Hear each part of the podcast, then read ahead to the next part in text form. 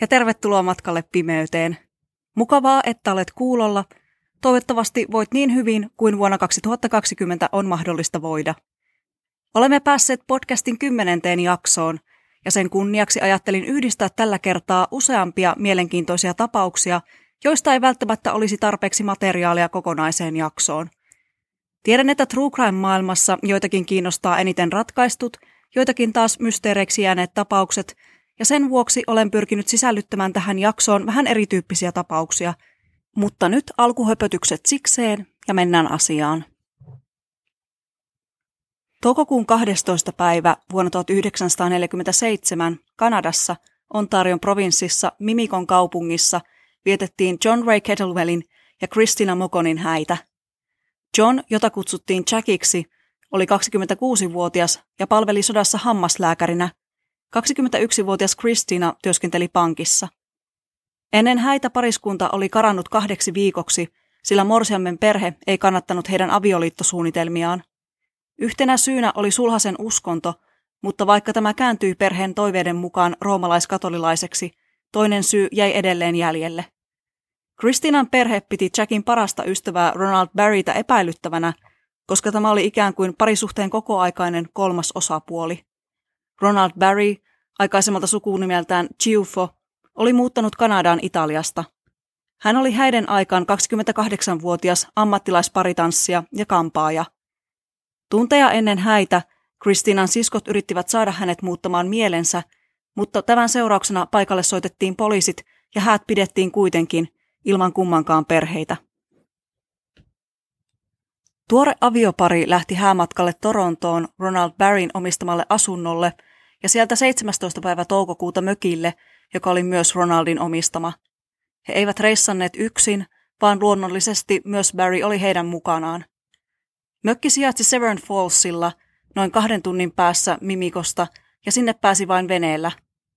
Kuheruskuukausi ei alkanut kovinkaan onnellisissa merkeissä, sillä Christina oli huonolla tuulella, sai itkukohtauksia ja vaikutti olevan välillä kuin muissa maailmoissa.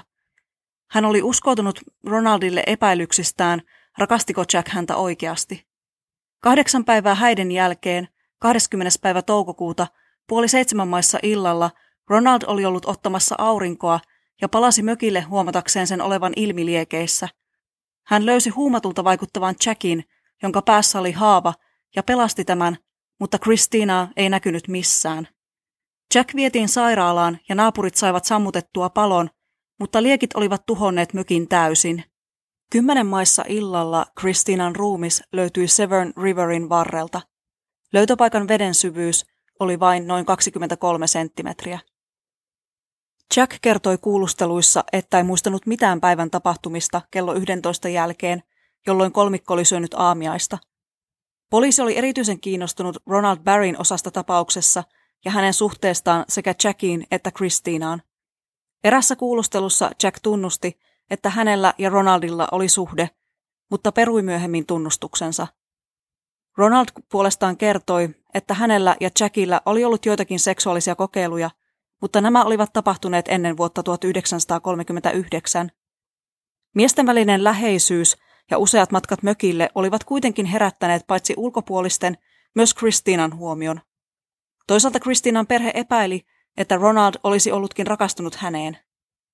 Erikoista oli mielestäni se, että Ronald oli sekä Jackin että Kristiinan henkivakuutusten edunsaaja, ja korvaussumma oli kaksinkertainen, mikäli kuolema tapahtuisi onnettomuudessa. Samoihin aikoihin henkivakuutusten kanssa hän oli ottanut myös mökilleen vakuutuksen.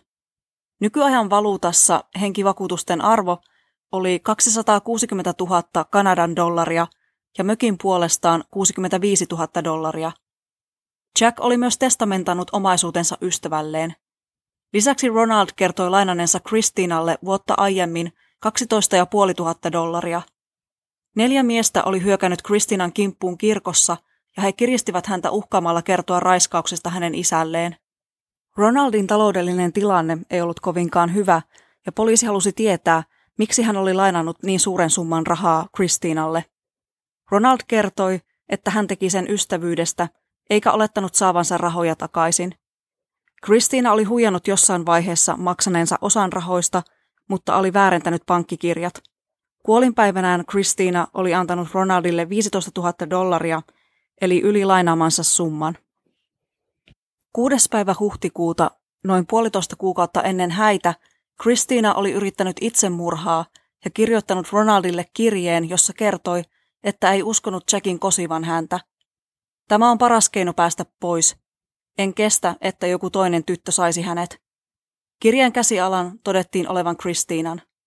Huhtikuun lopussa Kristiina oli ilmeisesti yrittänyt tappaa sekä itsensä että Jackin, jotta kukaan muu ei saisi häntä. Hän myrkytti pariskunnan aterian, mutta he tulivat siitä vain sairaiksi. Kristiina kertoi kirjeessään Ronaldille, tiedän, ettei minulle ole ketään muuta kuin Jack, ja jos en saa häntä, ei saa kukaan muukaan. Olen odottanut ohjeesi mukaan, että Jack kosisi minua, mutta taisin olla vain ohimenevä ihastus. Päivää ennen kuolemaansa Kristina kirjoitti kirjeen rouva Thomasille, joka omisti talon, jossa Jack ja Kristiina olivat asuneet vähän aikaa. Roni on ulkona veneilemässä. Kun hän palaa, kaikki on ohi. Hän on varmasti pelännyt, että jotain tapahtuu, ja jäänyt tänne ylimääräiseksi päiväksi varmistaakseen, että palaamme Torontoon hänen kanssaan. Rouva Thomas oli lainannut 1300 dollarin arvoista vihkisormustaan Kristinalle, mutta sitä ei koskaan löydetty. Ronald pelasti kirjeen tulipalosta, ja vasta Kristiinan kuoleman jälkeen Jackille paljastuivat hänen vaimonsa itsemurha ja murhayritykset. Kristiinan historian huomioiden itsemurha ei siis kuulosta täysin mahdottomalta vaihtoehdolta. Hänen vatsastaan löytyi kodeinia, mutta toisaalta hänen jaloissaan ei ollut minkäänlaisia jälkiä, vaikka hän oli paljain jaloin. Hänessä ei myöskään ollut väkivallan merkkejä tai palovammoja. Lawrence Scardifield, joka auttoi tulipalon sammuttamisessa, ei ollut nähnyt Kristinaa joen rannalla, vaikka oli hakenut samasta paikasta vettä palon sammutukseen. Voisi siis olla, että Kristinan ruumis tuotiin sinne myöhemmin. Myös sitä, että Ronald oli nähnyt tulipalossa vaivaa pelastaakseen itsemurhaviestin ja että hän oli säilyttänyt aikaisemmat viestit, pidettiin jokseenkin epäilyttävänä. Kesäkuun 19. päivä tupaten täydessä oikeussalissa alkoi Kristiinan kuoleman käsittely. Kolmen nuoren ja hyvännäköisen ihmisen tragedia kiinnosti ihmisiä jopa siinä määrin, että Jackiltä ja Ronaldilta pyydettiin nimikirjoituksia. Lopulta Kristiinan kuolemaksi määriteltiin hukkuminen, mutta henkirikoksen mahdollisuutta ei pystytty sulkemaan pois. Kolmiodraaman lisäksi kolmikon epäiltiin sotkeutuneen huumeiden salakuljettamiseen. Tämä teoria kuitenkin kumottiin jossain vaiheessa. Kristiinan sisko Helen Mokon epäili, että Kristiinaa huumattiin ennen avioliittoa ja että hän pelkäsi molempia miehiä. Monien muidenkin mielestä hän ei ollut vaikuttanut normaalilta ja oli laihtunut ennen kuolemaansa. Kolme vuotta Kristiinan kuoleman jälkeen Jack meni uusiin naimisiin ja sai pojan nimeltään Richard. Avioliitto ei koskaan päättynyt virallisesti eroon, mutta pariskunta asui erillään vuodesta 1969 alkaen. Richard sai kuulla isänsä ensimmäisen vaimon kohtalosta vasta vuonna 1992, kun hänen vaimonsa Sharon tutki kirjastossa vanhoja sanomalehtiä ja törmäsi uutiseen kahdeksan päivän morsiammesta. Tässä vaiheessa Jack oli kuitenkin jo sen verran huonossa kunnossa, että häneltä ei kysytty asiasta enempää. Jack Kettlewell kuoli vuonna 1998 vieden salaisuutensa hautaan. Ronald Barry muutti New Yorkiin vuonna 1956 ja jätti Jackin perheelle koiransa Lingin. Hänestä ei kuultu sen koommin. Seuraava tapaus sijoittuu Teksasiin, Beaumontin kaupunkiin, ja tarkemmin ottaen sen hotelli Eleganten huoneeseen numero 348.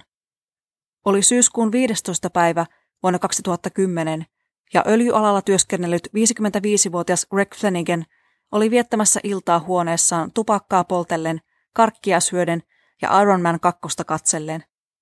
Töiden vuoksi hän joutui matkustelemaan usein. Greg oli vastannut vaimonsa Susin lähettämään sähköpostiin seitsemän maissa, mutta aamulla hänen ei saatu enää yhteyttä. Susi huolestui, koska pariskunnalla oli tapana soitella aamuisin, joten hän pyysi Gregin työkavereita käymään miehen luona. Kun hotellin johtaja auttoi heitä pääsemään sisälle huoneeseen, he löysivät Gregin makavan maassa kuolleena. Hänellä oli tapana laittaa ilmastointi täysille, mutta nyt se ei ollutkaan päällä, ja huoneessa oli tukahduttavan kuuma. Gregillä oli vielä tupakka kädessään, ja näytti siltä, että hän oli kuollut ikään kuin suorilta jaloilta. Koska hän oli ketjupolttaja ja karttoi kaikenlaista liikuntaa, ensimmäinen ajatus oli, että kuolema oli johtunut hänen elintavoistaan. Greg oli joskus kommentoinutkin jonkun toisen äkillistä kuolemaa sanoilla, onnellinen paskiainen, tuolla tavoin minäkin haluan lähteä. Paikalle kutsuttu etsivä Scott Apple ei löytänyt huoneesta murto- tai tappelujälkiä, eikä Gregin seteleitä täynnä olevaan lompakkoon ollut kajottu. Huonenaapureina olleet sähköasentajat eivät kuulleet mitään. Niinpä Applekin tuli siihen tulokseen, että Greg Flanagan oli kuollut luonnollisista syistä. Tohtori Tommy Brown suoritti ruumiin avauksen. Aluksi vaikutti siltä, että kuolema oli tosiaan johtunut äkillisestä sairaskohtauksesta. Gregin kivespussin luota löytyy kuitenkin haava, josta oli tihkunut nestettä, ja koko jalkojen väli ja oikea lantio olivat mustelmilla. Kun torso avattiin, sinne oli vuotanut verta, minkä lisäksi kaksi Gregin kylkiluuta oli murtunut. Hänen sydämessään oli reikä ja mahalaukussa ja maksassa oli haavoja. Näytti siltä, että hänet oli hakattu tai murskattu kuoliaksi. Rintaan kohdistunut isku aiheutti sisäisen verenvuodon, joka tappoi hänet noin 30 sekunnissa. Kuolin syyksi kirjattiin henkirikos. Etsivä Apple oli ihmeissään saadessaan kuulla, että Gregin vammat vastasivat kolarissa olleen tai jonkun raskaan esineen alle murskautuneen vammoja. Puolen vuoden jälkeen tapaus oli edelleen suuri mysteeri. Ehkä Greg oli hakattu kuoliaksi muualla ja kuljetettu sitten huoneeseen, mutta miten hänellä ei ollut jalkovälin mustelmien lisäksi mitään muita näkyviä ruhjeita, ja miten kukaan ei ollut huomannut mitään? Miksi hänen käteensä olisi laitettu savuke? Tuskinpä hän olisi itsekään pystynyt vakavasti hakatuksi tulemisen jälkeen pistämään kaikessa rauhassa tupakaksi. Mitään järkevää motiiviakaan ei tuntunut löytyvän. Greg oli pidetty mies, eikä hän käynyt työmatkoillaan esimerkiksi baareissa, vaan viihtyi iltaisin omissa oloissaan hotellihuoneessaan. Apple epäili jossain vaiheessa, että Gregin vaimo Susie tai veli Michael olisi palkanut jonkun tappamaan Gregin, mutta näistäkin epäilystä luovuttiin. Tutkimusten aikana selvisi, että Greg oli poppareita mikrottaessaan onnistunut aiheuttamaan sähkökatkoksen. Hotellin huoltomiehellä, joka saapui korjaamaan vikaa, oli seksuaalirikostausta, joten hänen epäiltiin ensiksi aiheuttaneen Gregin vammat. Toisaalta poliisi epäili, että viereisessä huoneessa ryypänneet sähköasentajat olisivat suuttuneet Gregille sähkökatkoksesta ja hakanneet hänet. Kumpikin vaihtoehto kuitenkin suljettiin pois. Seitsemän kuukautta Gregin kuolemasta tutkimuksiin tuli mukaan Susin palkkama yksityisetsivä Ken Brennan. Brennan ja Apple yhdistivät voimansa ja suuntasivat takaisin huoneeseen 348. Brennania mietitytti, miksi Gregin savuke oli ollut hänen vasemmassa kädessään, jos hän piti normaalisti sitä aina oikeassa. Hän päätteli, että Greg oli sytyttänyt savukkeen ennen kuolemaansa ja ollut tarttumassa ovenkahvaan oikealla kädellään, kun kuoli. Gregin arveltiin kuolleen melko pian puoli yhdeksän jälkeen illalla, kun sähkökatkos oli korjattu, sillä hän ei ollut ehtinyt laittaa ilmastointia päälle. Huone käytiin läpi sentti sentiltä ja seinästä löytyykin pieni painauma. Ensiksi ajateltiin, että ovenkahva olisi osunut siihen, mutta jälki ja kahva eivät osuneet yhteen. Viereisestä huoneesta 349 löytyi myös reikä, jota oli paikattu hammastahnalla ja vessapaperilla. Kävikin ilmi, että Greg Flanagan oli ammuttu, ja luoti oli tullut sisään vartaloon kivespussista, jonka iho oli onnistunut peittämään haavan. Ruumiin avauskuvia käytiin uudestaan läpi, ja lääkäri Brown havaitsi, että sydämestä löytynyt reikä ei ollutkaan potkun, vaan luodin aiheuttama. Kun Gregin kuolin syy saatiin selville, viereisessä huoneessa majoittuneet sähköasentajat otettiin uudelleen kuulusteluun. Lance Müller niminen mies tunnustikin lopulta, että oli pelleilyt kännissä työkaverinsa Trent Passanon yhdeksän millisellä pistoolilla. Hän oli osoitellut sillä Passanoa ja kolmatta sähköasentajaa Tim Steinmentzia, kunnes ase oli lauennut ja luoti oli lentänyt seinän läpi. Passano oli poistunut huoneesta ja sen sijaan, että olisivat ilmoittaneet aseesta tai käyneet tarkastamassa viereistä huonetta, Steinmetz ja Müller lähtivät baariin. Sieltä palatessaan he kuulivat Gregin yskivän viereisessä huoneessa. Muistikuva yskimisestä oli joko kuolemaa edeltävältä illalta, tai sitten Gregin kuolema kestikin huomattavasti pidemmän aikaa kuin tohtori Brown alun perin arvioi. 29. lokakuuta 2012, vähän yli kaksi vuotta Gregin kuoleman jälkeen, Lance Mueller tuomittiin taposta kymmeneksi vuodeksi vankeuteen. Tuomiota kovensi se, että hän ei ollut kertonut aseesta ja oli piilottanut sen. Kun poliisit olivat alun perin kuulustelleet häntä, hän oli ihmetellyt, mikä huoneessa olisi voinut olla niin raskasta, että se olisi murskanut Gregin. Jos hän olisi kertonut heti, mitä oikeasti tapahtui, hän ei olisi välttämättä joutunut vankilaan ollenkaan, koska kyseessä oli vahinko. Harvinaisen typerä ja kamala sellainen, mutta vahinko kuitenkin. Jakson kolmannessa tapauksessa siirrymme Teksasista Tennesseein osavaltioon.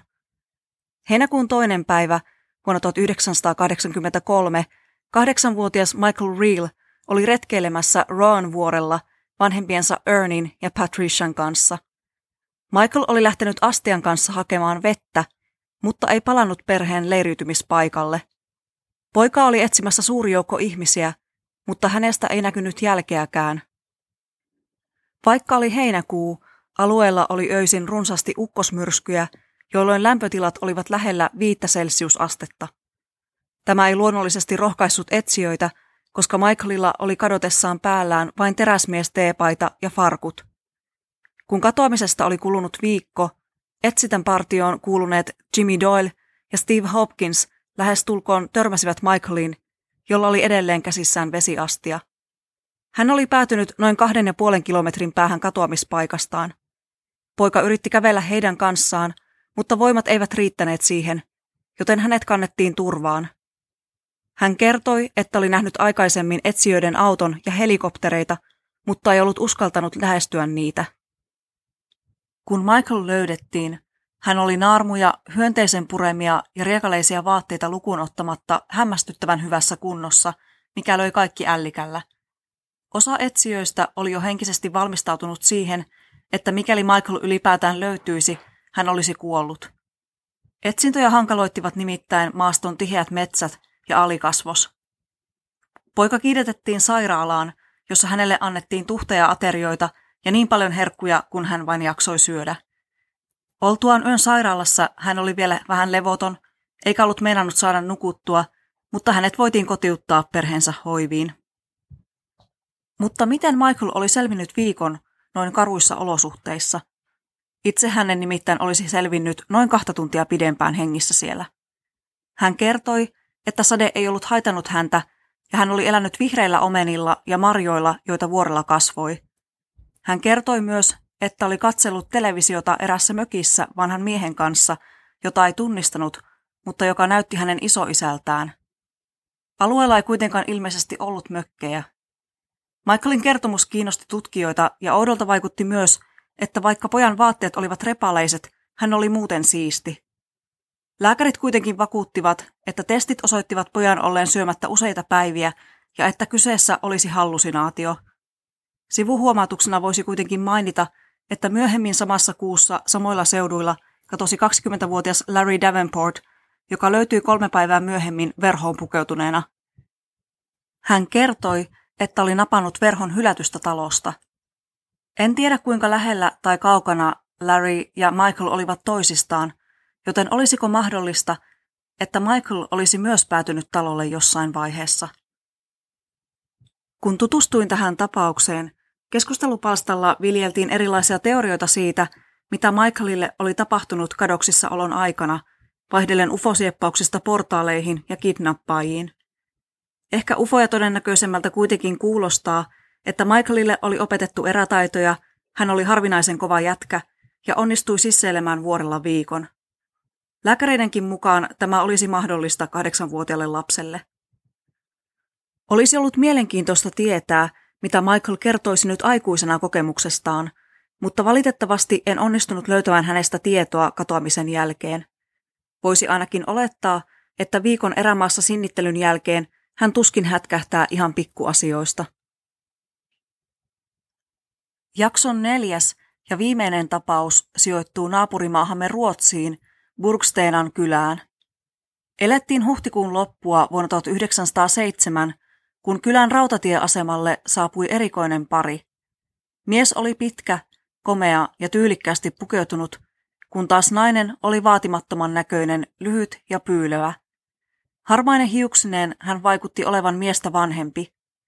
Mies oli nimeltään Karl Johan Rosenqvist Lindström, viisikymppinen taiteilija ja työnjohtaja, ja nainen puolestaan oli hänen taloudenhoitajansa Ida Rehn. Heti saavuttuaan Karl Juhan ilmoitti, että kirjailijan työnsä takia hän tarvitsee ehdottomasti rauhaa ja yksinoloa, joten naapurit tiesivät jättää heidät rauhaan. Karl Juhan ja Iida viihtyivät omissa oloissaan, eivätkä kaivanneet ulkopuolisten seuraa. Vain pari viikkoa Burgsteenaan muuton jälkeen Karl Juhan ilmestyi piirilääkäri Möllerin vastaanotolle. Taloudenhoitaja Iida Rehn oli sairastunut äkillisesti ja tarvitsisi lääkettä.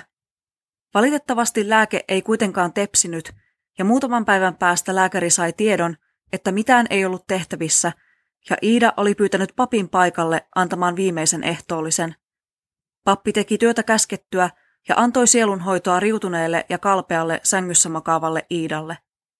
Kolme päivää papin vierailusta Karl Juhan saapui kertomaan, että taloudenhoitaja oli kuollut edellisenä yönä. Lääkäri Möller kirjoitti kuolintodistuksen ja hautajaiset pidettiin helluntai-aattona.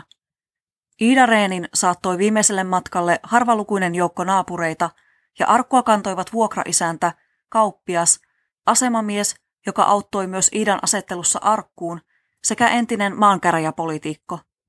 Karl Juhan oli kätkenyt kasvonsa nenäliinaan koko toimituksen ajaksi ja jäi haudalle vielä senkin jälkeen, kun se oli luotu umpeen. Hänellä oli tapana viedä joka sunnuntai kukkia taloudenhoitajansa haudalle. Iidan kuoleman jälkeen kylässä alkoi kiertää outoja huhuja. Joku kertoi nähneensä hänet ikkunan luona seisomassa, kun ruumissaatto lähti liikkeelle. Toinen oli puolestaan nähnyt Iidaa muistuttavan naisen istuvan talon portailla hautajaisten jälkeen, minkä lisäksi talosta oli noussut savua silloinkin, kun Karli Juhan ei ollut kotona. Elokuun alussa Karl Juhan muutti pois Burgsteenasta, vaikka oli maksanut vuokran koko kuukaudesta. Saman kuun 21. päivä Iida Reenin haudan viereen oltiin kaivamassa toista hautaa, kun haudan seinämä romahti ja Iidan arkku tuli esiin. Haudankaivaja oli kuullut kylällä kiertäviä juoruja ja päätti ottaa selvää, mikä asioiden laita on. Hän työnsi kepin arkun raosta sisään, mutta mikään ei ottanut sitä vastaan. Paikalle kutsuttiin todistajia, ja kun arkun kansi avattiin, sieltä löytyi ruumiin sijasta muotoon ommeltu pumpulilla, hiekalla ja kivillä täytetty hiekkasäkki.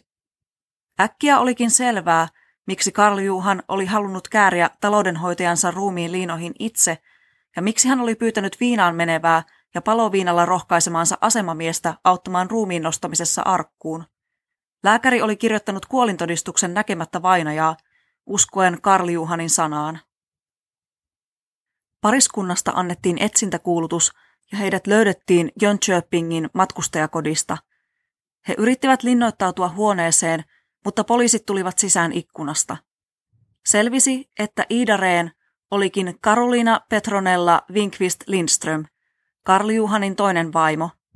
Ensimmäinen vaimo nimeltään Iida Rehn oli menehtynyt vuonna 1903 ja hänen henkivakuutuksestaan saadut rahat olivat ilahduttaneet aviomiestä niin paljon, että hän päätyi vakuutuspetokseen. Uusi Idareen oli myös vakuutettu, ja hänen lavastetun kuolemansa jälkeen Karl Juhan oli matkustanut Göteboriin nostamaan 12 000 kruunua vakuutusrahoja. Saalista ei kuitenkaan ollut ehditty vielä törsätä kovinkaan paljon. Pariskunta oli ostanut gramofonin, levyjä ja uuden hatun Karoliina Petronellalle. Kun tapaus selvisi, myös Karli Juhanin ensimmäisen vaimon hauta avattiin, mutta siellä oli kun olikin naisen ruumis. Oikeudenkäynti pidettiin Buurosissa ja Karolina Petronella kertoi, kuinka vaikeaa oli olla purskahtamatta nauruun, kun hänelle tarjottiin viimeistä ehtoollista. Karl Juhan puolestaan oli peittänyt kasvonsa hautajaisissa, jotta voisi hiitellä rauhassa nenäliinaan.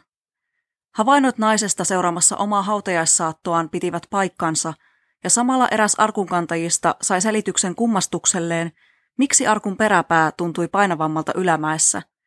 Hiekkaa oli voinut valua alaspäin.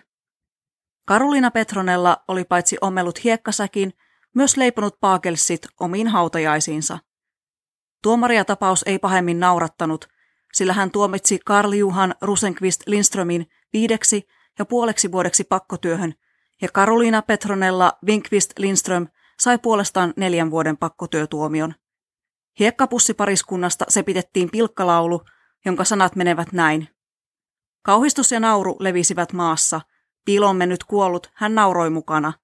Kerran oli hänkin, Lindströmistä sanotaan, itsensä hautaan panettanut, mutta ylösnoussut taas.